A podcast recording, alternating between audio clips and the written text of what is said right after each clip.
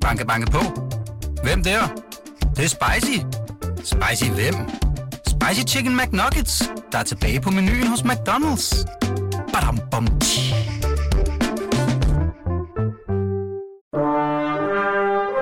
Du lytter til Radio 24 /7. Velkommen til Huxi og det gode gamle folketing med Huxi Bak. Rigtig hjertelig velkommen tilbage til øh, anden runde her i det gode gamle folketing. Jeg har fortsat besøg af Lars Barfod, Mads Rørvig og Sonja Mikkelsen. Øh, vi har været igennem altså en ordentlig batalje omkring cybersikkerhed og det kommende folketingsvalg, som... Øh, ja, altså sådan som jeg, hvis jeg lige skal opsummere, så regner vi med april måned eller 26. maj. Tættere, tættere har vi ikke rigtig kunne, kunne komme det. Men øh, nu skal vi et helt, helt andet sted hen, nemlig til den krigsudredning, som øh, kom, mens vi sad altså disse timer for præcis en uge siden. Der kom rapporten, øh, tre forskere, blandt andet fra Saxo Instituttet, har gennem lang tid kigget på den her rapport, og vi behøver ikke gå ned i, at den startede med en... Øh, ja, en større IR-kommission, som så blev nedlagt, og det ene og det andet, og nu er den så endt i en, en altså for at sige det lige sådan en lidt mere historisk gennemgang, øh, hvornår skete hvad, øh, uden sådan den helt store ansvars øh, og, og med lidt flere krige involveret. Med lidt flere krige, det er øh, Irak og Kosovo og Afghanistan, Afghanistan. den har øh, involveret.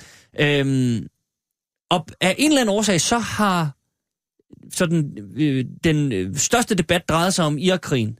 Det kan man, det kan, fair eller unfair, det kan vi jo øh, vende tilbage til. Men, men lad os starte der. Og så lad os også, øh, vi kan jo også lige vende øh, Kosovo og Poul Nyrup og så videre.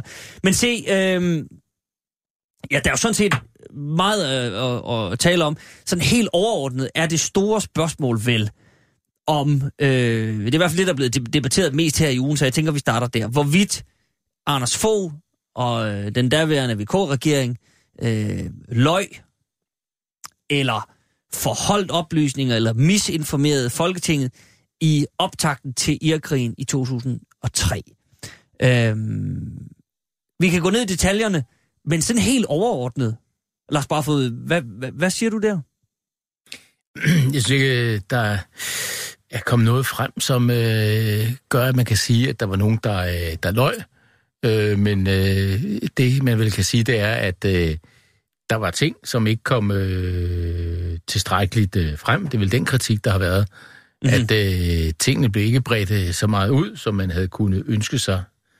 Øh, der er selvfølgelig, jeg er godt klar over, at der er en eller anden glidende overgang der, øh, men altså, der er jo ikke tvivl om, at øh, der havde i hvert fald været øh, øh, kemiske våben i, øh, i Irak.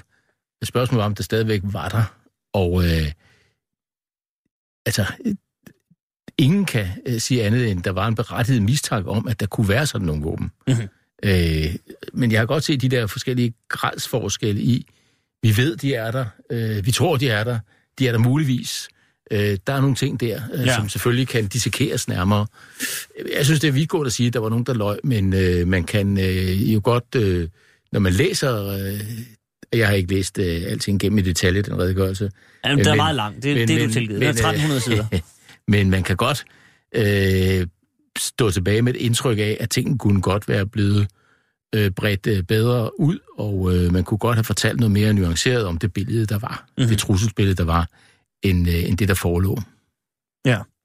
Øh, ja, Mads Røvi, vi tager lige en runde, og så, så, så kan vi gå ned i nogle af de her detaljer med, med stramninger, eller hvordan man definerer det. Mads Røvi, hvad? Jamen, jeg har ikke læst den, ligesom, øh, ligesom Lars. Øh, det, jeg måske var overrasket over, de der historikere konkluderede, det var, at de var ude at sige på deres pressemøde, at det stort set var statsministeren og udenrigsministeren, der bestemte, om Danmark skulle gå i krig eller ej. Det var ligesom det, øh, der kom som et overraskelses... Man kan sige, altså det var i hvert fald overraskende for de forskere fra Saxo Instituttet. Øh, og, og der må man bare sige, det, det er jo forkert. Øh, fordi det skal jo stemmes om i, i Folketingssalen. Så kan det jo godt være, at, at man har en partistruktur, og, og øh, selvfølgelig har måske en, statsministeren en, en højere røst i en folketingsgruppe end en menig folketingsmedlem, men det ændrer jo ikke på, at det er minimum 90 mandater i Folketinget, der, øh, der skal stemme for, at, om Danmark går i krig eller ej. Så det var jeg faktisk lidt overrasket over, den der udlægning, forskerne kom med. Øhm, så det, det stusser jeg lidt over. Mm-hmm. Men der, det, er jo, men, det er jo per definition det, forkert. Jamen, det, det vender vi tilbage til. Men deres argument er vel, at, øh, at fordi statsministeren og udenrigsministeren har fremlagt de oplysninger, de havde i en meget, meget snæver kreds. Der var jo ikke ret mange andre end de to og, og det, departementet omkring dem, som havde de her oplysninger, som så blev videregivet til Udenrigspolitisk Nævn. Så kan Udenrigspolitisk Nævn sige nej. Og, ja, men, og, og Folketinget men, kan sige nej. Men... men allerede fra, fra, de, fra oplysningerne rejser fra øh, statsministeren til Udenrigspolitisk Nævn, sker der jo nogle stramninger. Det, det er jo det, der er deres argument, at, at oplysningerne begynder sådan at tage lille smule anden form, og, og, og, og dermed er det sådan på den konto, fordi du har jo ret, altså det, det røg i salen, og der er 90 øh, mandater, der siger, at det er fint, det gør vi det her. Der, så på den konto var det ikke ulovligt. Så har der været en diskussion af et FN-mandat. Der var ikke noget FN-mandat. Så på den måde, øh, øh, jeg hørte en forsker fra DC at altså, i forhold til FN-mandat, så var det ulovligt, for der var ikke noget FN-mandat. Men så ryger den i Folketingssalen, der bliver det vedtaget, så det er lovligt, og så kan man sidde og hugge om, hvad, og så er der diskussion omkring FN-mandatet fra 90'erne stadig var gældende, og det er jo det, Ja, ja. Tror jeg, vi ikke bliver enige om her eller andre Præcis. steder. Men, øh, men, øh, men, øh, men, øh, men, men ja, det er jo ikke et krav, der skal være et FN-mandat for at gå i krig. Det er jo hele Thorning, som jo også øh, styrker afsted med Folketingets opbevar, opbakning uden et øh, FN-mandat. Så, mm. ja. så det er jo ikke øh, Sådan et krav, kan man sige. Altså, jeg synes, det er stærkt kritiske i den her sammenhæng, det er, at man ikke lægger tvivlen frem i udenrigspolitisk nævn. Det er jo det, man har udenrigspolitisk nævn til. Det er jo til at have en drøftelse af alle, hvad skal man sige, aspekter af sådan en alvorlig ting, som at træffe en beslutning om at gå i krig. Øhm, det, hvis forskerne har ret, øh, og hvis jeg kan læse det, som er blevet refereret, jeg har heller ikke læst rapporten, men hvis det er korrekt, at man går fra at have en tilkendegivelse omkring, at der er en sandsynlighed for, eller der er en rimelig sikkerhed for, at der er øh, øh, kemiske våben. Og så til at sige, at man ved, der har tek- kemiske våben, og at det er det der med, at man ved, der er, at der er kemiske våben, at det er det, man forelægger mm. øh, udenrigspolitisk nævn, så synes jeg, det er, det er faktisk meget alvorligt, mm. fordi så øh, respekterer man sådan set ikke grundloven. I grundloven står der jo, at udenrigspolitisk nævn har den rolle, som det nu engang har. Og så respekterer man sådan set ikke den rolle. Mm. Se, vi, vi, vi kan godt lige tage den helt konkret, den diskussion, fordi den, den har virkelig været op at vende, og den er jo også ret interessant. Det er jo, det er jo, det er jo her, man skal ind og file på, om der er blevet løjet, misinformeret, eller, eller hvor vi er henne. Og det ja, er... eller, eller måske, at man har tilrettelagt drøftelsesgrundlaget så snævert og så øh, øh, kons- konsekvent, eller hvad skal man sige, at Udenrigspolitisk Nævn ikke har haft anledning til at være i tvivl. Ja, ja præcis. Og, og, og der har øh, forskerne været så øh, venlige, sådan set, at lave simpelthen altså et informationsflow-diagram og hvad blev sagt, hvornår til hvem. Og det er sådan, jeg sidder med det her, det er sådan, det er sådan set øh, øh, rimelig klart og tydeligt, og der er nogle små øh, informationsbider, som simpelthen er løftet lige ud af de dokumenter, de har haft adgang til. Så, så det kan man... Øh, det står til troende. Og der øh, omkring øh, ødelæ- masse ødelæggelsesvåben, der øh, står der så, at man har modtaget informationer fra Forsvarets øh, efterretningstjeneste, fra eksperter og fra udlandet. Og det er jo i særlig grad øh, fra, øh, fra USA, fra amerikanerne, man får det her. Og der er det altså, der, der ved man, at de informationer siger, at det vurderes, at Irak har masse ødelæggelsesvåben. Det er en vurdering så er der overvejelser omkring sagen, og det foregår i Stats- og Udenrigsministeriet. Der er der øh, dokumenter, som ligesom går frem og tilbage omkring de overvejelser, hvad man gør.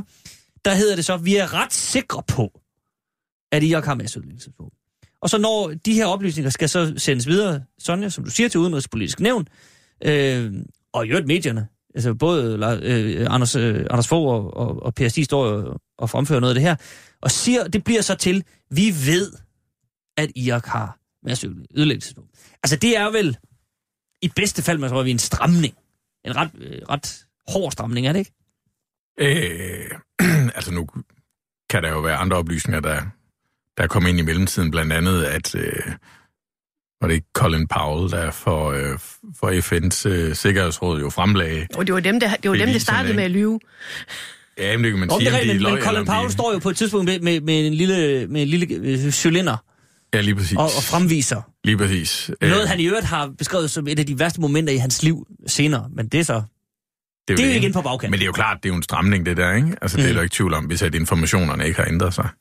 Øh, det er klart. Og, Ja. og man kan sige, øh, hvis man skal leve op til det, der står i, i grundloven, i hvert fald sådan ånden i det, så står der jo, at regeringen skal, skal rådføre sig med, med udenrigspolitisk nævn, ikke? Øh, og det er jo svært at, man kan sige, åbne op for en rådføring, hvis, at, hvis, hvis det ikke er det øh, virkelig faktuelle grundlag, der Ja. ligger på bordet. Præcis. Lars Barfod.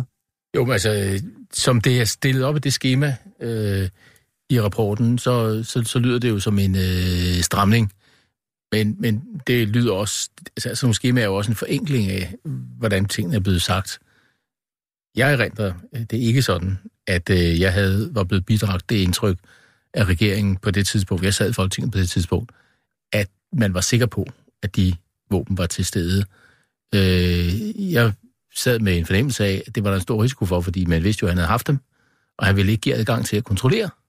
Øh, altså, våbeninspektøren kunne jo ikke få fuld øh, adgang til at foretage de inspektioner, som han var forpligtet af FN-beslutninger til at lade dem øh, foretage. Og det var det, det handlede om. Og øh, øh, derfor vil jeg sige, ja, det kan være, der er blevet sagt sådan i nævnet, og, og hvis det er blevet strammet, så er det jo forkert, fordi man skal ikke give forkerte oplysninger.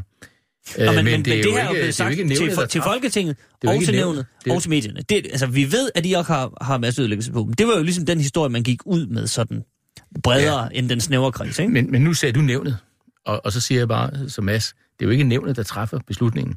Det er Folketinget, der træffer beslutningen.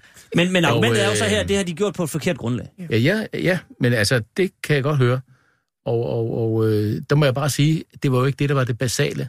Det basale var, at Saddam Hussein ikke levede op til kravet om, at våbeninspektørerne skulle have adgang og inspicere. For der var jo en risiko for, og en mistanke om, at han stadigvæk havde de våben. Og han gav ikke våbeninspektørerne den adgang, de skulle have i henhold til FN-beslutninger. Og derfor måtte man jo så skride til handling. Det var jo det, beslutningen var bundet op på.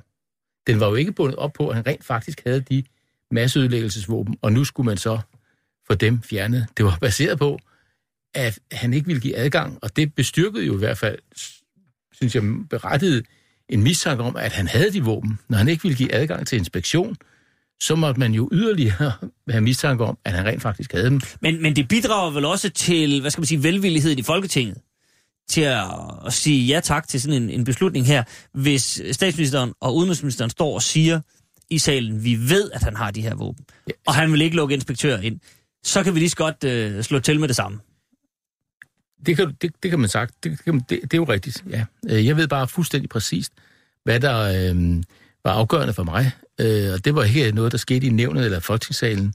Det var, at vi havde en drøftelse om det i den konservative folketingsgruppe. Mhm. Øh, og nu skal jeg ikke referere, hvad andre har sagt. Men jeg øh, var faktisk øh, meget i tvivl om, at jeg ville støtte det. Fordi jeg mente ikke, at man havde argumenteret tilstrækkeligt for, at der var et folkeretligt grundlag for det. Og øh, så mente jeg ikke, at jeg kunne støtte det, hvis der ikke var et folkeretligt grundlag. Øh, dagen efter, så øh, fik vi så det her folkeretlige notat fra Udenrigsministeriets juridiske kontor, der forklarede, hvordan de altså mente, at der var et folkeretligt grundlag øh, for at skride ind, fordi det var baseret på nogle tidligere resolutioner om, at man skulle give adgang til for våbeninspektørerne. Det gjorde han ikke. Det sammenholdt med, at han havde haft de våben. Man havde mistanke om, at han havde dem. Nu hører jeg så de formuleringer der, men jeg opfattede det som om, man havde mistanke om det, men havde jo ikke rent faktisk fået inspiceret de steder. Det var det, man ikke måtte. Så måtte man så skride til handling, fordi ellers så kunne han benytte de masseødelæggelsesvåben. Når han ikke ville give adgang, så måtte det jo være, fordi der var en grund til det, osv. osv. Øh, så, så, så jeg oplevede det sådan, som almindelig folk, jeg var ikke minister, som almindelig folketingsmedlem, oplevede jeg det sådan, at jeg rent faktisk havde øh, mulighed for at sige nej. Øh, jeg kunne stille spørgsmål til, det var udenrigsministeren, der var medlem af konservativ folketingsgruppe. Jeg kunne stille spørgsmål, for forklaringer, blive overbevist om, at der var et retligt grundlag, og ud fra en samlet vurdering, så træffe en beslutning. Sådan oplevede jeg det. Okay. Sonja Mikkelsen? der er jo forskel her på, om man har rent faktisk ministre, der er involveret i det, eller man er partier, som bliver nødt til at bruge de kilder, man har, ja. nemlig udenrigspolitisk nævn. Ja. Øh, der sidder ikke på det her tidspunkt Socialdemokrater i regeringen. Det er Venstre og Konservative. Og det vil sige, at den rådgivning, for eksempel den socialdemokratiske folketingsgruppe får i den her sammenhæng, den vil jo blive givet af, af de folk, man har siddende i udenrigspolitisk nævn, og måske i forsvarsudvalget, afhængig af, hvad det er, øh, hvad det er for aspekter, der ligesom er inde i, inde, i, inde i billedet her. Og hvis du har siddet i udenrigspolitisk nævn og har fået at vide, at vi ved, at der er kemiske våben, øh, og det er den viden, man går videre med til, øh, til sin folketingsgruppe, for det er den viden, man har fået, og det, det er den, selvfølgelig med den uh, nuancering, uh, den, de enkelte, den enkelte uh, politiker lægger ind i det. Men så jo også er det, med, med, med den... Altså... Så er det jo en meget alvorlig sag, fordi så er hele folketingsbeslutningen jo baseret på noget, som ikke er korrekt. Mm-hmm.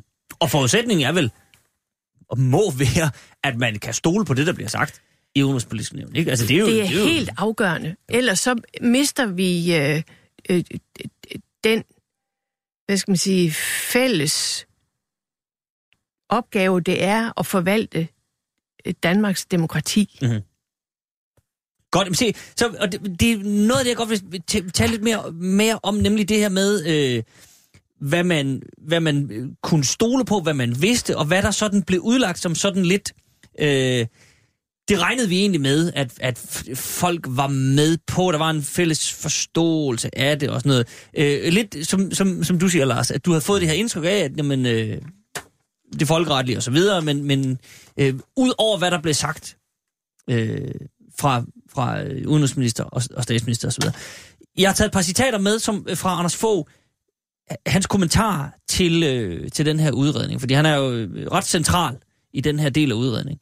Øhm, og det handler blandt andet om, at øh, regeringen fik, ifølge den her udredning, ret tidligt i forløbet, der får, øh, der får man vurderinger fra Forsvarets efterretningstjeneste, der peger på, at, og det er oplysninger, man har fra amerikanerne også, at en krig kunne destabilisere regionen, øh, opløse den irakiske stat, udløse terror og kræve langvarig involvering. Det er noget, man har kritiseret meget efterfølgende. Og meget af det her er jo selvfølgelig øh, bagklogskabens klare lys. Men når man nu ved, at de her oplysninger er dukket op fra, fra FE, de vurderinger blev holdt internt i regeringen. Øh, de blev aldrig præsenteret for det udenrigspolitiske nævn.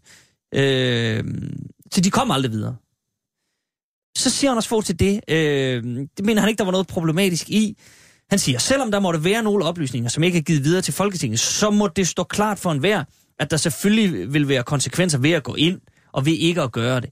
Altså, at han tillægger det sådan, når man... Det kan man jo sige sig selv, at hvis vi går ind, så sker der noget. Men er det ikke en sådan lovlig, laissez-faire holdning til, til sådan en krig, til sådan et regimeskifte, Mads Røvig? At man forudsætter, nøj, for det ved folk jo godt, at hvis vi går ind, så går, bliver der kaos i regionen, og så kommer der terror. Ja. Altså, øh, det er jo enormt svært at sidde og kloge sig på nu, fordi man, jeg sad hverken i Folketinget eller det udenrigspolitiske nævn og har været en del af de diskussioner, der har været. Men jeg vil så sige, at det vil undre mig, hvis man i det udenrigspolitiske nævn i Folketinget ikke har drøftet konsekvenserne af det her. Så kan man selvfølgelig altid have diskussionen af, skulle det have været sort på hvidt, og skulle det have været oversendt som skriftlig orientering og men, så videre. Men er det ikke mærkeligt, men, at man har drøftet det, og så er der ikke nogen fra regeringens side, der siger, at vi har faktisk et notat, der siger noget om det? Ja, altså... Øh, så har man siddet og diskuteret, altså, jo, så er de, altså, så er de siddet og puttet med det papir. Det er da endnu mere mærkeligt. Altså, spørgsmålet er, hvor meget du skal, værdi du skal tillægge til papiret. Det er, selvfølgelig, det er selvfølgelig, hvis man har holdt den oplysning tilbage, at man har haft en vurdering, og ikke har delt den, så er det selvfølgelig et problem. Men jeg vil sige bare, at det vil undre mig, hvis det ikke har været en del af en drøftelse i det udenrigspolitiske nævn, uagtet om det er skrevet ned på et stykke papir eller ej. Men jeg, jeg, jeg, jeg, jeg er jo enig men... i, at, at selvfølgelig skal konsekvenserne belyses, og selvfølgelig skal, skal det, der taler imod en krigsdeltagelse, også drøftes og på bordet. Øh, men ja, det vil undre mig, hvis det ikke har været en del af det udenrigspolitiske nævns drøftelse, hvad konsekvenserne skulle have været, og hvad, hvad downsides må være ja, at gå i krig, selvfølgelig. Okay. Altså, jeg synes, i hvert fald godt, man kan, når der har været den diskussion i nævnet, så kan man da også i hvert fald bebrejde øh, alle nævnsmedlemmer, hvis ikke de har spurgt regeringen, har I tænkt over, hvad konsekvenserne bliver? Altså, jo, det, det, er jo det, og det, det kan jo sagtens være dem, der skal prikkes til. Ja, det er det da i den grad. At stille. Øh, og, og jeg vil sige, hvis de har stillet det spørgsmål til regeringen, hvad kunne konsekvenserne være? Og regeringen så ikke har orienteret dem om den vurdering, der er fra Forsvarets efterretningstjeneste, så er det kritisabelt, at ja. man ikke gjorde det. Har I lavet øh, en vurdering af, hvad Så skulle man selvfølgelig gøre det, fordi det, ja. det er jo altid det der med, altså, hvor, meget, hvor langt er der positiv opfyldningspligt? Altså, hvor meget skal man fortælle om alting, man overhovedet ved i den verden? Og hvor meget skal man bare svare på det, man bliver spurgt om? Øh, Nå, men det, er, det, er jo, det er jo den der balance, der er der så svær. Ja, altså, det, det er jo som Søren Gade det, det, har sagt det, flere gange, man skal ikke rute med sandheden, men det er jo, det, også, men det er jo en men har man ikke en forpligtelse til at grænse. rute lidt? Ja, jo, men altså, jeg vil også... Særligt i sådan en situation. Jo, altså, det, det er jo rigtigt. Altså, det, øh, jeg tror bare ikke, man sådan kan sige juridisk formelt, at der gjort noget forkert lige i den sammenhæng. Men, og jeg synes jo også, øh, at uh, Anders Fogh Rasmussen har ret i, at enhver kunne sige sig selv, at det ville blive en eller anden form for kaos, når man invaderer et land. Altså, selvfølgelig bliver der det. Øhm, så, så det ligger jo ligesom i forholdets natur. Hvis man havde spurgt nogen som helst mennesker på det tidspunkt, tror jeg, det bliver ballade dernede, når man invaderer Irak. Øh, kunne det risikere, at det bryder op på en den måde, Irak fungerer på? Ja, altså jeg tror, at hvem som helst uden den vurdering fra Forsvarets efterretningstjeneste, ville kunne sige det samme som Forsvarets efterretningstjeneste. Der bliver nok ballade. Ja, jo, men, det men, tror men jeg. Forsvarets efterretningstjeneste øh... har dog, og her siger jeg så forhåbentlig, der er en noget klarere vurdering af den konkrete ballade. Ja. Kan ligesom sige, når man, hvad for en slags ballade men, bliver men, det, ikke? Men altså, og det havde Forsvarets de. efterretningstjeneste kunne ikke vide alt det, der skete bagefter. Og, og, og, og der er jo ingen tvivl om, at, vi, det, at når, alle, som deltog det, det, det, de siger her, er jo... Hvis jeg, jeg kan bare lige læse det op igen. Ja, ja. Det er jo ikke sådan... Altså, alt det her er jo, noget, er jo sådan set en til en det, der skete. Altså, man opløser, destabiliserer regionen. Det er jo ikke nok. Det skete. Det kunne man måske have sagt sig selv. Opløse den irakiske stat. Det kunne man måske også have sagt sig selv. Udløse terror. Det skete jo også. Og kræve en langvarig involvering. Det, det skete også. Og især de to sidste, ikke? Altså, at man ja. langt hen ad vejen får skabt ja. islamisk stat ved at gøre det her. Og at det kræver en involvering, der er længere, end man lige havde regnet med. Man går ind, men man ikke, altså, både amerikanerne og danskerne er jo blevet kritiseret for ikke at have en exit-strategi. Man går lige ind, præcis, og så aner man ikke, hvad man så skal gøre. Ja, men fuldstændig rigtigt. Den del af det, altså, ja, kunne man altså, ikke godt have jeg kunne ikke forudse, jeg kunne ikke forudse islamisk stat. Det, det kunne man ikke vide. Det, nej, slet ikke. Øh, at det ville lige komme til udtryk på den måde. Men jeg er fuldstændig enig om, at øh, det, som er en læresætning bagefter, det er, at man skal jo ikke gå ind i en krig kun øh, og kun vurdere, hvordan kan vi vinde krigen. Man skal også vurdere, hvordan kan man vinde freden bagefter. Men der siger jeg bare, at man skal ikke man, læse ret mange historiske man, bøger, for at øh, den lektie ikke er ny. Nej, men så forstår jeg ikke, hvorfor du siger, at det var så afgørende en information fra Forsvarets efterretningstjeneste, når du siger, at enhver idiot kunne regne ud. Nå, men, altså, nå, nej, nej, nej, men bare, altså, nå, det, er, det er kun på spørgsmål, men, spørgsmålet men, om at have en exit-strategi. Men, men, men der er ingen tvivl om, at, at, at man gjorde sig ikke tilstrækkeligt omhyggelige vurderinger over, hvad kan det føre til, og hvordan håndterer vi den situation, der opstår bagefter, og det er lyset af det, det hele værd. Altså, den vurdering, den var jo ikke for alvor på bordet. Mm. Det var jo fordi, at man vurderede, at der var en umiddelbar trussel, man måtte skride ind, fordi øh, der var en øh, stærk mistanke om, i hvert fald, at han havde masseødelæggelsesvåben, og man måtte skride ind for at forhindre de ulykker, det kunne medføre, hvis han begyndte at bruge det, det gale menneske, som enhver jo vurderede, at han også var. Mm-hmm. Det tror jeg godt, vi kan blive enige om, at han var. Der er ikke noget der. Sonja Mikkelsen. Altså, jeg synes, Anders Fogh Rasmussens udtalelser øh, vidner om en, øh, en forfærdelig arrogance. Jeg er enig med, med Mads i, at der er ingen tvivl om, at de her spørgsmål har selvfølgelig har været op at vende i Udenrigspolitisk Nævn.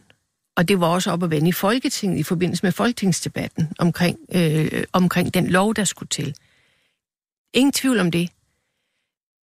Men det er jo ikke i orden, at man, til, at man skærer sit beslutningsgrundlag til, som man fremlægger for Udenrigspolitisk Nævn, når man tager grundloven i betragtning så er det jo ikke i orden, at man sådan set ikke lægger lødige analyser frem om, hvad er konsekvenserne af at gå ind, henholdsvis konsekvenserne af ikke at gå ind.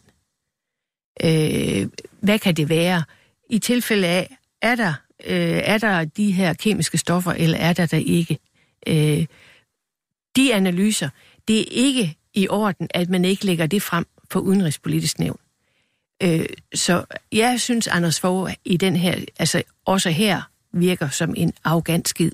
Og det kan han ikke være bekendt øh, over for det danske demokrati. Jeg er dybt farvet over det.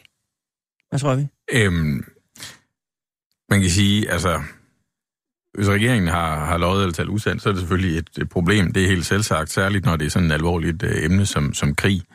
Øhm, men hvis der er, man kan sige, det er selvfølgelig en ting, hvis der er givet forkerte oplysninger. Så noget andet er det her med det positive opfyldelse. Altså mangler der nogle oplysninger, for at det tilstrækkelige beslutningsgrundlag er til stede. Der har regeringen selvfølgelig en helt særlig opgave. Men man kan altså ikke frikende Folketinget, såvel som tilhængere, som vel som modstandere af den her beslutning om at gå i krig. Fordi at det er jo Folketingets opgave, både når det gælder et beslutningsgrundlag for krigsførelse, som alt muligt andet lovgivning og beslutninger, og ligesom være kontrollerende organ for de informationer, der kommer fra regeringen, og de informationer, der ikke kommer fra regeringen. Bare for at sige, det er ikke for at, at frikende nogen, men hvis man kan sige, hvad er ansvaret for, at de her informationer kommer frem, så er det selvfølgelig et regeringsansvar, men det er også et ansvar i Folketinget. Klar, klart, men, men, men er det ikke det, det er et rimelig stort krav at stille, at man skal være kontrollerende organ over for de øh, oplysninger, der kommer frem? Det er klart, så kan man stille nogle spørgsmålstegn, men at man også skal være... Øh, altså, så skal man i første omgang stille spørgsmålstegn ved, når I kommer og siger, vi ved, at Irak har masseødelæggelsesvåben. Så ja. skal man være kritisk over for det og sige, hvor ved I det fra, det øh, fremlæg lige beviser. Og hvad har, I, hvad har I i øvrigt ikke sagt til os? Altså er det ikke... Er det ikke man skal vel, som, som vi var inde på, man, man skal vel have det, det udgangspunkt, at man kan stole på de oplysninger, der kommer frem. Det er klart. Det skal man have. Altså, så, så kontrollerende skal man vel ikke være? Øh, til en vis grad jo, og det gælder ikke bare det her område, men det gælder også andet. Altså, hvis man kan sige, hvis, hvis øh, det er jeg sikker på, at de har drøftet i politisk nævn. Altså, hvis man kan sige, at regeringen er sikker på, at der er masseødelæggelsesvåben, og man kan sige, okay, vi har ikke er det ambassaden, der har været inde og tjekke? Er det, er det, har, vi, øh, har vi nogle øh, efterretningsofficerer dernede? Har vi indhenter? Har vi jægersoldater? Har vi et eller andet? Hvor har I de informationer fra? Dem kan man ikke stille et almindeligt, altså det skal stilles i et fortroligt forum, mm. derfor vi har det udenrigspolitiske nævn, og selvfølgelig har de gjort det.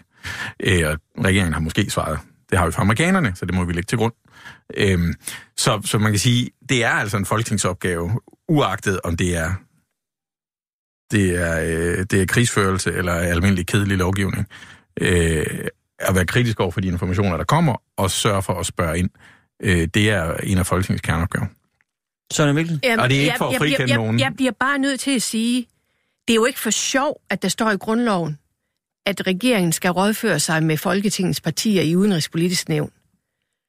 Altså, hvis det overhovedet skal give mening, Jamen, det var ikke, så, det, ja. så bliver man jo nødt til også at have en lødighed i de informationer, der bliver lagt frem i forhold til Folketinget. Og hvis Folketingets medlemmer i Udenrigspolitisk Nævn ikke selv kan finde på at spørge om der ligger sådan en, øh, nogle efterretninger, og hvor de kommer fra osv. Hvis man ikke har fået spurgt præcis ind til det, så kan det jo ikke frikende regeringen fra, at man rent faktisk er forpligtet til at lægge de nødvendige informationer frem, så man får den samme, det samlede billede af, hvad, hvad handler det her kompleks om inden for rimelighedens grænse. Og man må, nå, må da sige, at sådan noget som en øh, efterretninger, som Forsvarets efterretningstjeneste har samlet sammen fra forskellige kilder, det er da ret vigtigt i forhold til en beslutning omkring at, at gå i krig. Altså, jeg, jeg mener, at man her er ude i noget, som er øh, på kanten af grundloven. Det mener jeg, man er. Hvad tror vi? Nej, det, det tror jeg, der er bred anerkendelse om. Det er man ikke. Øhm, men, øh, men, men det er jo rigtigt nok det, du siger. Selvfølgelig skal man rådføre, selvfølgelig skal man lægge et tilstrækkeligt beslutningsgrundlag frem. Øh, og altså, så jeg tror ikke, vi er uenige øh, på den måde. Det var bare det principielle i, at Folketinget altså ikke bare kan læne sig tilbage. Øh, de skal selvfølgelig også øh, aktivt deltage som, som et kontrollerende organ, uagtet om det drejer sig om krig eller, eller, øh, eller almindelig kedelig lovgivning.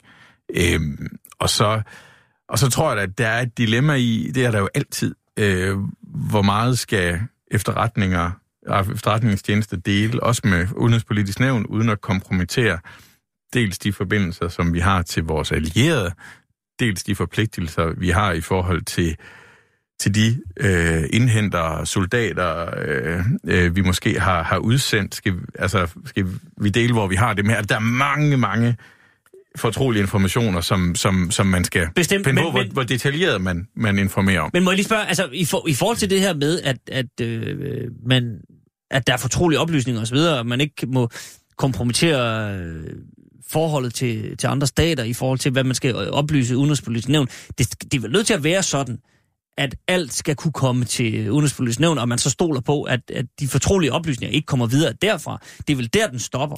Det skal vel ikke være sådan, at regeringen siger, prøv at høre, kære udenrigspolitisk nævn, vi ved en masse ting, vi kan ikke fortælle jer hvad. Altså, nu må det... I stole på os. For det, det kunne man jo så til synligheden ikke helt her. Jeg tror, altså... Den må det er jo bare, ude i det, det er bare generelt, det er jo ikke i forhold til den her sag nødvendigvis, det kan være alt muligt. Øh, sådan er det ikke. Altså, øhm, regeringen kan have informationer, de ikke kan dele med udenrigspolitisk nævn. Spørgsmålet er så, vil, vil, vil udenrigspolitisk nævn gøre det som en del af deres beslutningsgrundlag, ikke? Altså det, den information, som mangler. Øh, men, men det er klart, at regeringen har en masse informationer, som de ikke kan dele hverken med Folketinget eller udenrigspolitisk nævn. Sådan er det. Men hvis de så vælger den taktik, der hedder bare at, at stramme dem lidt, eller massere dem lidt, Det vil så, selvfølgelig være forkert. så, man kan, give- så man kan give noget til udenrigspolitisk nævn, så er vi vel... man må ikke rute med sandheden, eller, eller, øh, eller hvad det hedder, øh, lyve, eller manipulere med den. Det er jo helt selvsagt, ikke? Men det er jo klart, altså der er jo informationer, regeringen ikke kan dele med, med Folketinget. Altså det er jo, sådan er det. Søren Mikkelsen. Altså, jeg, jeg synes, det her det er mere klart. Hvis det ikke har været klart før, så synes jeg, det er blevet mere klart nu, at, øh, at det her det handler om, at øh, Anders Fogh Rasmussen, han ville øh, tækkes amerikanerne, og så tilrettelagde han øh, en, øh, et koncept, øh, som han så fik Folketinget til at sluge, øh, med, med de tilpasninger, der nu har været nødvendige for ligesom at få det rette billede frem, der kunne give den, øh, den rigtige konklusion. Øh, jeg mener, Anders Fogh han er lagt direkte under for Bush-regeringen. Lars Barfod? Der er jo ingen tvivl om, at uh, Anders Fogh han gerne ville have et godt forhold til USA, og at uh, det var hans opfattelse, at uh, det styrkede Danmarks interesser, at vi havde et tæt samarbejde med uh, USA. Uh, det er sådan set en, en opfattelse langt hen ad vejen. Deler, uh, nu er der så sket ting i USA, som gør, at, uh, at vi ikke, ikke altid har de samme interesser på samme måde uh, med den tilgang, uh, den nuværende præsident har til handelspolitik og meget andet. Det er så noget andet, uh, men uh, lad det lige være. Uh, det er klart, den vestlige verden må stå sammen om at forsvare nogle grundlæggende værdier, som vi deler. Øh, og det baserer sig i høj grad på transatlantisk samarbejde, hvor Danmark møder sin del. Så det er sådan set forståelse for. Der er jo ikke noget galt i, heller, under alle omstændigheder, at i at Anders Fogh Rasmussen havde den tilgang til det. Øh, det, der står, det, det, det, det, det, der står til diskussion, det er så hele det her beslutningsgrundlag, det forløb. Min opfattelse er, øh, som jeg også startede med at sige, der er jo meget, når man læser den øh, redegørelse, som jeg altså ikke har læst i dybden, men altså ser, hvad der kommer frem og får lejlighed til at kigge lidt i den, jamen så er der meget, der tyder på, at man godt kunne have orienteret bredere og mere nuanceret om tingene, end man gjorde. Omvendt mener jeg ikke, at øh, man kan gribe regeringen, altså statsministeren eller udenrigsministeren i, decideret at have sagt noget forkert i den forbindelse. Og øh, sådan som jeg selv oplever det, så synes jeg ikke, øh, at, at de informationer, der lå til grundlag for min, der var afgørende for min beslutning dengang, øh, de er sådan set ikke kom- blevet kompromitteret med det, jeg, øh, jeg hører nu, øh, fordi det er sådan, at øh, beslutningen var baseret på en mistanke om, berettiget mistanke om, at øh, der var masseødelæggelsesvåben i Irak, der i hænderne på sådan en som Saddam Hussein kunne føre til katastrofer, da han ikke ville opfylde sine forpligtelser folkeretligt i henhold til FN-beslutninger om at lade våbeninspektørerne undersøge det, så skrev verdenssamfundet øh, de her stater så til handling. Det var sådan set det. For mig dengang, så var det ikke et spørgsmål om, at man vidste, at de masseødelæggelsesvåben var der, og nu måtte man destruere dem. Der var en risiko. Han ville ikke lade kontrollen komme frem. Så skrev man til handling, for det var han forpligtet til, og så kunne man agere på grundlag af de resolutioner, sådan som Udenrigsministeriets juridiske kontor også havde skrevet, at det var. Okay, lad os lige tage en, øh, en sidste ting. Så Sonja var lidt inde på det, øh, at Anders Fogh, i din udlægning i hvert fald, havde et ønske om at øh, blive gode venner med amerikanerne. Og ligesom sige, at men, øh, vi holder med jer, så hvis I vurderer det her det er det rigtige, så vurderer vi det samme, og så gør vi det samme. Øh, det kan man jo så også bare sige om Poul Nyrup Rasmussen.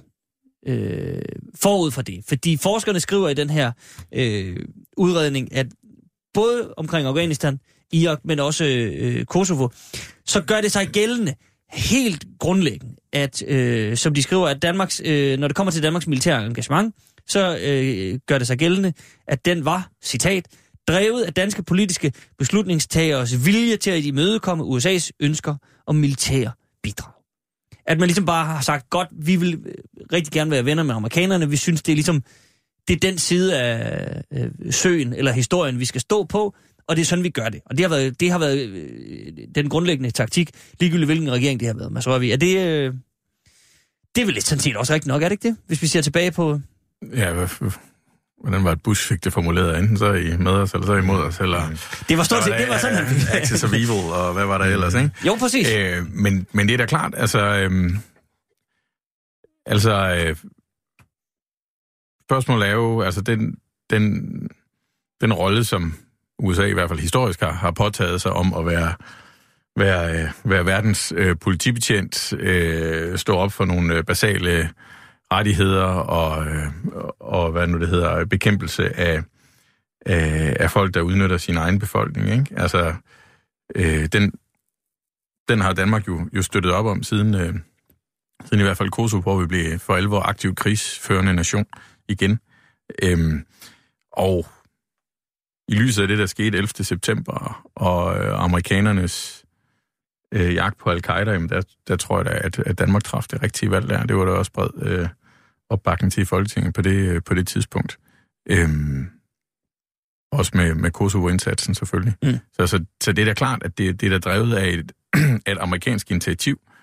Øhm, og så kan man jo så tænke over episoden ned i, i Syrien, som er endt i noget forfærdeligt. Kunne, kunne det have været kunne det have været øh, gået anderledes, hvis at nogen havde vist et, et lignende initiativ, som man viste i Kosovo, for eksempel. Det kan også være, det havde... havde som man faktisk taler om. Altså Obama var ude med røde linjer, som så aldrig... Som aldrig blev til noget, desværre, tror jeg. Øh, og der synes jeg da også, hvis, hvis amerikanerne skulle, skulle have vist sig at gå ind der, at, at, at vi i Danmark også skulle have stået op og sagt, hvad, hvad, er rigtigt, er forkert, og bruge giftgas mod sin egen, øh, egen befolkning osv.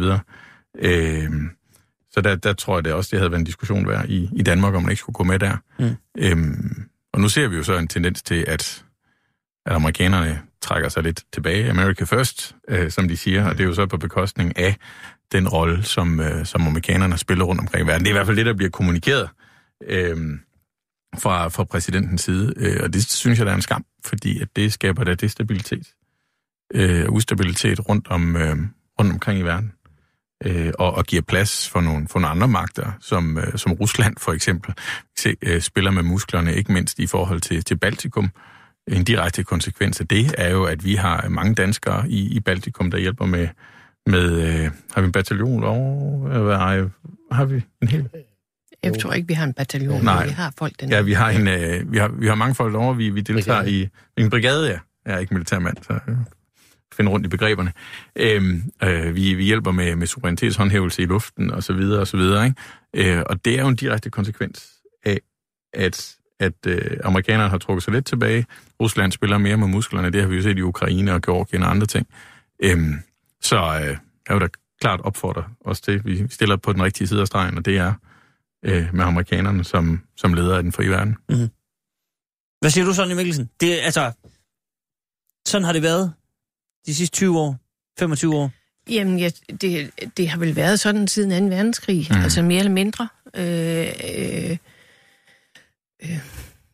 Og vi har jo deltaget i mange fredsbevarende styrker øh, rundt omkring i verden øh, i tidens løb. Altså, da jeg var barn, der kan jeg da huske øh, øh, Vestbreden. Nej, ikke Vestbreden, hvad hedder det? Øh, øh, Gazastriben øh, gasesoldater, de blå baretter, øh, Kyberen øh, var vi også involveret i.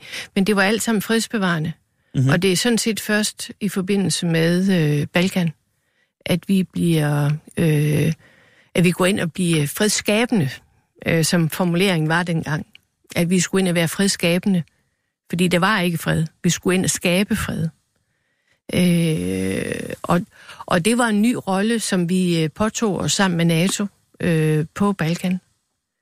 Øh, og det var der en vældig stor diskussion om, også i det danske folketing og også i mit eget parti, øh, om det nu var klogt, øh, at vi gik at vi tog det ekstra skridt, mm. øh, som vi indtil da ikke har gjort. Og det synes jeg stadigvæk er noget, man kan, man kan sagtens diskutere. Øh, det er jo også lidt med, hvordan man selv er indstillet som, som menneske. Ikke? Også om man skal bruge krig, om man kan bruge krig til noget positivt, eller man ikke kan. Mhm. Øh, jeg kan se af, af nogle af de øh, ting, øh, der er kommet frem, det er, at beslutningerne om vi skulle til at være krigsførende eller ej, at det til sydenland er truffet uden at man først, altså man i hvert fald truffet beslutningen om, at man øh, ville tage det skridt og gå til udenrigspolitisk nævn med en indstilling om, at det var det, man skulle gøre. Øh, uden at man egentlig har haft en åben drøftelse om det. Og det, det synes jeg godt, man kunne kritisere i dag. At det ikke helt var den rigtige rækkefølge. Ja, Mads Røvig. Jamen, det er jo tit sådan, og det, hammer, det tror jeg også ryger ned i den anden debat, vi havde før, ikke? Altså, det er det der med krig og efterretninger og åben dialog, ikke? Altså, der, er- Der er nogle selvfølgelig skal man modsætninger, det synes ja, selvfølgelig skal man tilstræbe åben dialog og alt på et oplyst grundlag og så videre. Altså, det er indiskutabelt. Men der er bare, når du sidder der øh, med efterretninger øh, og forhold til fremmede magter og rigets sikkerhed og beskytte de folk, vi måske har udsendt, som der ikke er nogen, der ved noget om, og der er bare så mange indbyggede dilemmaer og, og konflikter og Det, det er interesser. der, ikke? men, men øh, Bare for at anskueliggøre øh, øh, realiteterne, når man, når man sidder med de, øh, de problemstillinger. klart, klart, klart. det forstår jeg godt, men, men hvis der er noget, man kan bruge historien til, og også en historisk udredning, udredning her, så er det jo, altså forhåbentlig, at lære et eller andet af det. Og, og der er jo ingen her omkring det her bord, som ikke anerkender, at der er følsomme oplysninger, kompromitterende oplysninger osv., og der er, er sikkert også ting, som du var inde på før, Mads, som man ikke kan videregive, men, fordi så, så, øh, ja. så vælter hele læsset. Men, men så ender vi vel bare igen tilbage til den diskussion om, at der må Jamen, vel være... jeg, tror, jeg, tror, jeg tror faktisk, der er en del læringspunkter i den der, ikke mindst for Folketinget. Apropos også det, vi talte om med spørgsmål, fordi det er jo klart, at skulle der komme en lignende øh, situation i Udenrigspolitisk Nævn, eller i Folketingets behandling af, af sådan en sag her i Forsvarsudvalget og så videre, så giver den her øh, øh, rapport jo i hvert fald en guidance til, jamen, hvad kunne en spørgeramme være fra Folketingets side? Er der ændringer? Er der holdninger, der har ændret sig undervejs? Er der formuleringer? Øh, er, er det ministeren fremlæggelse 100% overensstemmelse med det, som efterretningstjenesten har oplyst minister? Altså alt det der, hvor man kan sige, okay, nu har vi fået trævlet op, hvordan sådan beslutningsgrundlag bliver til, øh, og der er noget, der, der ikke er kønt, jamen hvordan kan vi som folketingsmedlemmer lære det, så vi får stillet de rigtige spørgsmål, så det ikke sker igen. Så det er ingenlunde spildt, øh, det arbejde, der Jeg er. synes også allerede, man kunne se det i forbindelse med beslutningerne omkring vores deltagelse i Syrien, hvor vi sådan set sagde, vi bliver i Irak, men kan støtte i forhold til grænsen op til Syrien, men ville ikke sende egentlige tropper ind i Syrien. Øh, og- det, det tager, tager jeg da også som et udtryk for, at der er nogen i Folketinget, der har tænkt sig om. Ja, Ja. bare fået. Jo, altså, det var bare i forhold til, du spurgte til øh, Kosovo og hele den øh, tendens, der er til at øh, støtte USA, og øh, det Sonne siger om, øh, ja, vi er med i fredsbevarende styrker, var det så rigtigt, at vi også går med ind i styrker, der øh, deltager aktivt i en krig, og at krig kan krig være løsning på noget.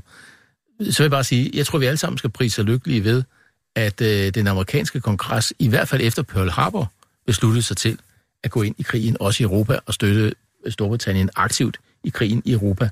Ellers ved jeg ikke, om vi, det var lykkedes at befri Europa fra nazisterne. Og jeg tror nok, at øh, vi også kunne have ønsket os, at den amerikanske kongres og præsident tidligere end Pearl Harbor øh, havde set, at de skulle gå ind og forsvare den øh, vestlige verdens frihedsbegreber og støtte Churchill i forhold til øh, det pres, der var fra Nazi-Tyskland dengang. Øh, så kunne man selvfølgelig godt læne sig tilbage og sige, krig er ikke svar på noget. Øh, man kunne blive ved med at øh, forhandle med Hitler. Altså, det kunne man godt have gjort. Men hvad var det endt med? Der var krig svaret. Krig mod Tyskland var svaret dengang. Den og sådan er det mod der var- despoter. der var og det er jo altid en svær ting. Der var krigen der jo også allerede. Ja, men altså, øh, den var ikke i England, altså, den var ikke i USA, de var ikke direkte truet. Det blev de så med Pearl Harbor. Det er bare for at sige, at, at øh, den her verden har altså brug for, at der er nogen, som tager ansvar på sig for at forsvare de grundlæggende værdier, som vi øh, har. Øh, øh, så har der været sådan nogle coalition of the willing øh, i forskellige sammenhænge. Nu har vi så snart en coalition of the unwilling, øh, som er Trump og Putin og alle mulige andre, som hver for sig sidder øh, og mere og mere tænker, at vi skal bare forsvare vores egne interesser. Vi skal ikke se på nogle bredere interesser. Det er stærkt problematisk. Derfor så tror jeg, det er nødvendigt, at Europa på en eller anden måde opruster, fordi vi må bare indse, at øh, i den europæiske union, der skal vi kunne klare os alene, formentlig også militært på sigt, øh, fordi vi kan ikke bare regne med, at amerikanerne kommer og hjælper os. Men vi har da i den grad haft gavn af et øh, amerikansk lederskab, og jeg håber også, det fremover vil være sådan, at der er et amerikansk lederskab, og vi kan stole på den transatlantiske alliance. Det har i den grad været afgørende for, at vi har kunnet fastholde den vestlige verden øh, med frihed og demokrati imod de trusler, der på skift har været af forskellige karakterer. Og sige, at krig ikke kan være svaret. Altså, krig er forfærdeligt, men nogle gange er det nødvendigt at vise styrke, øh, når man er op imod øh, despoter og terrorister og andre. Hvad tror vi?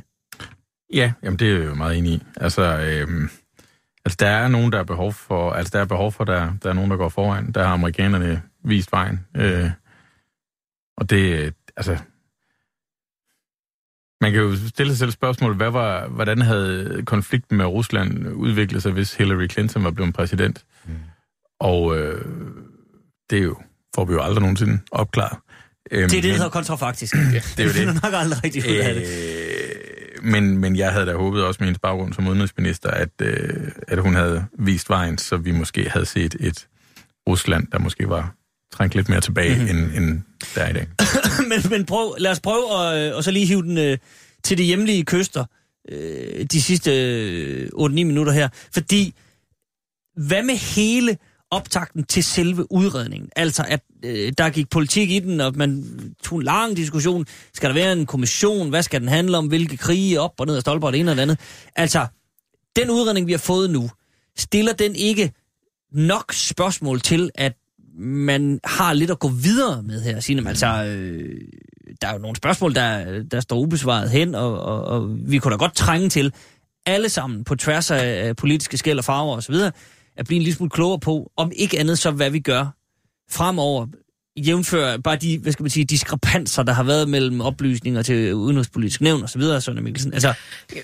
Jeg, jeg vil sige, at jeg synes, at øh, man kan drage den konklusion af forskernes øh, analyse, at det var rigtigt at nedsætte en kommission. Samtidig synes jeg også, man kan sige, at den var måske for snæver. Altså koncentreret om Irak. Måske var det rigtigt at brede det, brede det ud til nyere tids involvering, øh, som det forskerne nu har gjort. Så jeg synes, man måske skulle øh, overveje at nedsætte en kommission igen, som kunne gøre en lidt i retning af det, som øh, Mads også er inde på, ligesom kan øh, drage noget politisk lære af, mm. hvordan man håndterer den her problem, slags problemstillinger, som jo vil opstå igen og igen og igen og igen. Mm. Ja, Mads? Ja, men øh, jeg tror bare, det med kommissioner, ikke? Altså, det, pff, Jamen, det, om, det, om, om noget andet. Ja, om ikke andet kan det jo gøre... Altså for eksempel har Poul Nyrup jo ikke ville medvirke som den eneste ja. til den her udredning. Man kan jo blive lidt klogere, hvis man lige får ham med i, i møllen også. Altså. Ja, men det er altså... Hvis man, og det, og det er vel det, der er den fælles interesse, at blive en lille smule klogere hvis, på det her. Øh, hvis, hvis man øh, tvinger Poul Nyrup ind her 20 år, 22 år efter øh, Balkan, og hvor meget husker du fra den gang, at han bliver spurgt til notater og under vidneansvar, og der skal sidde nogle dommer og udspørge, og det tager 6-7 år, og et 2-3 cifre millionbeløb osv. Altså, det er, man skal bare, det er en kæmpe maskine, man sætter i gang, hvis man udvider sådan en kommission til... Men, til, men, øh, men ja. jeg, jeg tænker heller ikke, at det skal handle om at finde fejl i suppen. Nej. Det skal handle om, hvad kan vi drage lære af? Hvordan kan vores beslutningsprocesser omkring de her ting, ja. når der opstår den slags konflikter rundt om i verden, hvordan kan vi så tilrettelægge ja. nogle beslutningsprocesser, som gør, at der er en øh, høj grad af troværdighed omkring beslutningsgrundlag, og om de beslutninger så rent faktisk der, bliver truffet. Der tror jeg bare ikke en kommission er svaret, fordi det er måske mangel af et andet værktøj. Du kan også ja. drage parallellen til den her skattesagskommission, der er. Det er ligesom 10 år ringbind herfra og tusind gange rundt om jorden, ikke? Altså, og, og hvad skal der komme ud af det? Nogle, nogle jurister, der finder ud af, måske hvor der er gjort fejl, det er så Det er så 15 år siden, når det blev færdigt. Altså det, der var behov for, hvis der endelig skulle kigge på det, det er der så nogle management-konsulenter, IT-konsulenter, der tænker, okay, hvordan skal du skrue det sammen? Det er der ikke sådan nogen Jo, men, men, altså, det er men, men for at en, sige, en gang imellem, Mads, er man vel også nødt til at sige, når man nu, det bliver dyrt, og det bliver besværligt, det her. Ja. Men, men der er nogle sager, der er så alvorlige, at vi skal, vi skal til bunds i det her, og hvis der kan drages et ansvar, så skal det ansvar drages. Det er klart, hvis, hvis, det, hvis det er det, der er formålet, at drage nogen til ansvar for noget, der er begået, så er kommissioner med en efterfølgende potentiel rigsret, øh, det er ligesom den vej, man går. Øh, så, øh, så det er klart, altså hvis- målet er, at vi er nødt til at drage nogen til ansvar, og vi har en mistanke om, der er sket et eller andet, så er kommission. Øh, og så, man kan sige, så er der den her undersøgelse kommet, og jeg synes ikke, den i sig selv er argument for at køre en kommission. Jeg synes ikke, den her rapport bidrager til en mistanke om, at der skulle være grundlovsbrud eller direkte fejlinformering til Folketinget. Øh, det synes jeg ikke. Lars Barfod. Nej, altså jeg synes, øh, altså den er på mange måder nyttig, og, og for historiens skyld er det jo også godt, at den er skrevet. Man har fået udredt et øh, vigtigt begivenhedsforløb i øh, Danmarks historie. Det er jo, det er jo fint. Øh, og jeg synes, det man kan lære af den, det er måske lige præcis, som vi har været lidt inde på, at man øh, for fremtiden bedre måske skulle prøve at definere det der med, hvor meget er man forpligtet til at lægge frem. Øh, blive lidt mere, have lidt mere konsensus om det. Øh, det kunne være, at nogle embedsmændene skulle øh, lære noget af det, øh, så de sikrer sig, at regeringens repræsentanter får fremlagt det, de skal, øh, og, og, og, og også går så langt, at ingen kan bebrejde at noget, ikke er blevet lagt frem. Omvendt, øh, så må det selvfølgelig også give anledning til, at Folketinget overvejer, om de har øh, de værktøjer, de skal have. Altså, nogen har jo sagt, at øh, i lyset af det her skulle man overveje at få en eller anden form for enhed i Folketinget, som tit har været diskuteret, altså på tværs af partierne, noget, der styrker udvalgssekretariaterne og på anden måde, en eller anden enhed i Folketinget, der kan gå ind og styrke folketingsmedlemmernes øh, evne til at stille de rigtige spørgsmål i sagerne, øh, Øh, hvor det jo i høj grad i dag er partiansatte, øh, og så har man sekretariat i udvalgene, men man kunne godt forestille sig, at man havde et stærkere sekretariat i Folketinget, der kunne understøtte medlemmernes øh, evne til at stille de rigtige spørgsmål og analysere de svar, de får, øh, så Folketinget stod stærkere op mod regeringen, blandt andet i sådan nogle situationer. Det kunne man også øh, måske argumentere for i andre sammenhænge, at man fik. Sådan noget kunne det give anledning til. synes jeg. Mm-hmm. Og Sonja Mikkelsen, øh, øh, til sidst, altså, nu har vi talt enormt meget om, at Udenrigspolitisk Nævn ikke fik de oplysninger, de skulle have, af den ene eller den anden årsag. Vil det her være noget, og det er næsten et retorisk spørgsmål, jeg stiller nu, men altså, det, vil det her ikke være noget, som man i Udenrigspolitisk Nævn også læser med, med lup og tænker, okay, vi kan konstatere, at de oplysninger, vi får øh, fra øh, skiftende regeringer, er jeg sikker på, altså, øh, de ruter ikke med sandheden, som vi har været inde på et par gange. Vi er simpelthen nødt til at være endnu mere på stikkerne. Altså, vi sidder her, øh, men kan ikke være sikre på, at vi får hele sandheden. De kommer selvfølgelig, det de siger til os, det er selvfølgelig øh, så tæt på sandheden, som det kan være. Men vi er simpelthen også nødt til at være vores opgave endnu mere voksen, end vi, end vi var. Jo, øh, men, men det kan man selvfølgelig sige, men jeg synes jo, at man her også som regering, og med det embedsapparat, man har, bliver nødt til at tage grundloven alvorligt. Og påtage sig den opgave at holde udenrigspolitisk nævn underrettet, uden at det sker på sådan en partipolitisk, øh, regeringspolitisk øh, tilskåret måde. Mm. Jamen nu, nu, nu, Det- tal, nu taler vi om det her med aktivistisk krigsførelse, som. Ja. som startede. Skal, er, er læreren måske, at vi skal have et lidt mere aktivistisk udenrigspolitisk nævn? Altså de, man skal simpelthen... Ja, og det kan, det kan godt være, at det er nødvendigt, at man har øh, et, et bedre, hvad skal man sige, øh, øh, fagligt øh, øh, øh, baggrund, en bedre faglig baggrund i, i sit, øh, i sit øh, i nævnets sekretariat. Mm.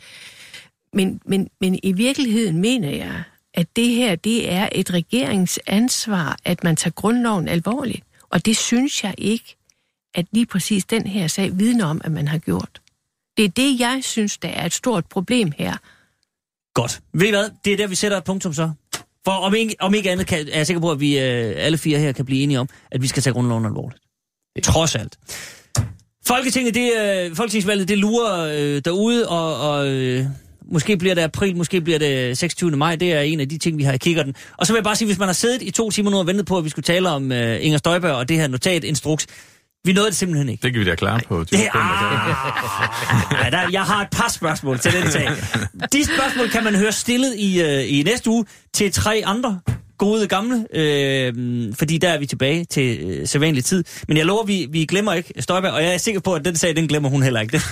så, øh, og den kan I sikkert også snakke om om tre år. Jamen præcis, ja, den, den, den vil aldrig dø, så det skal vi nok, øh, det skal vi nok finde ud Tusind tak til Søren Mikkelsen, tusind tak til Lars Barfod, tusind tak til Mads Rørvig. Tak også til Zanzibar ude bag øh, glasset. Vi er tilbage næste uge, samtidig, samme sted. Øh, Kirsten Birgit og Rasmus overtager mikrofonen lige om lidt. Nu kl. 12. Banke, banke på.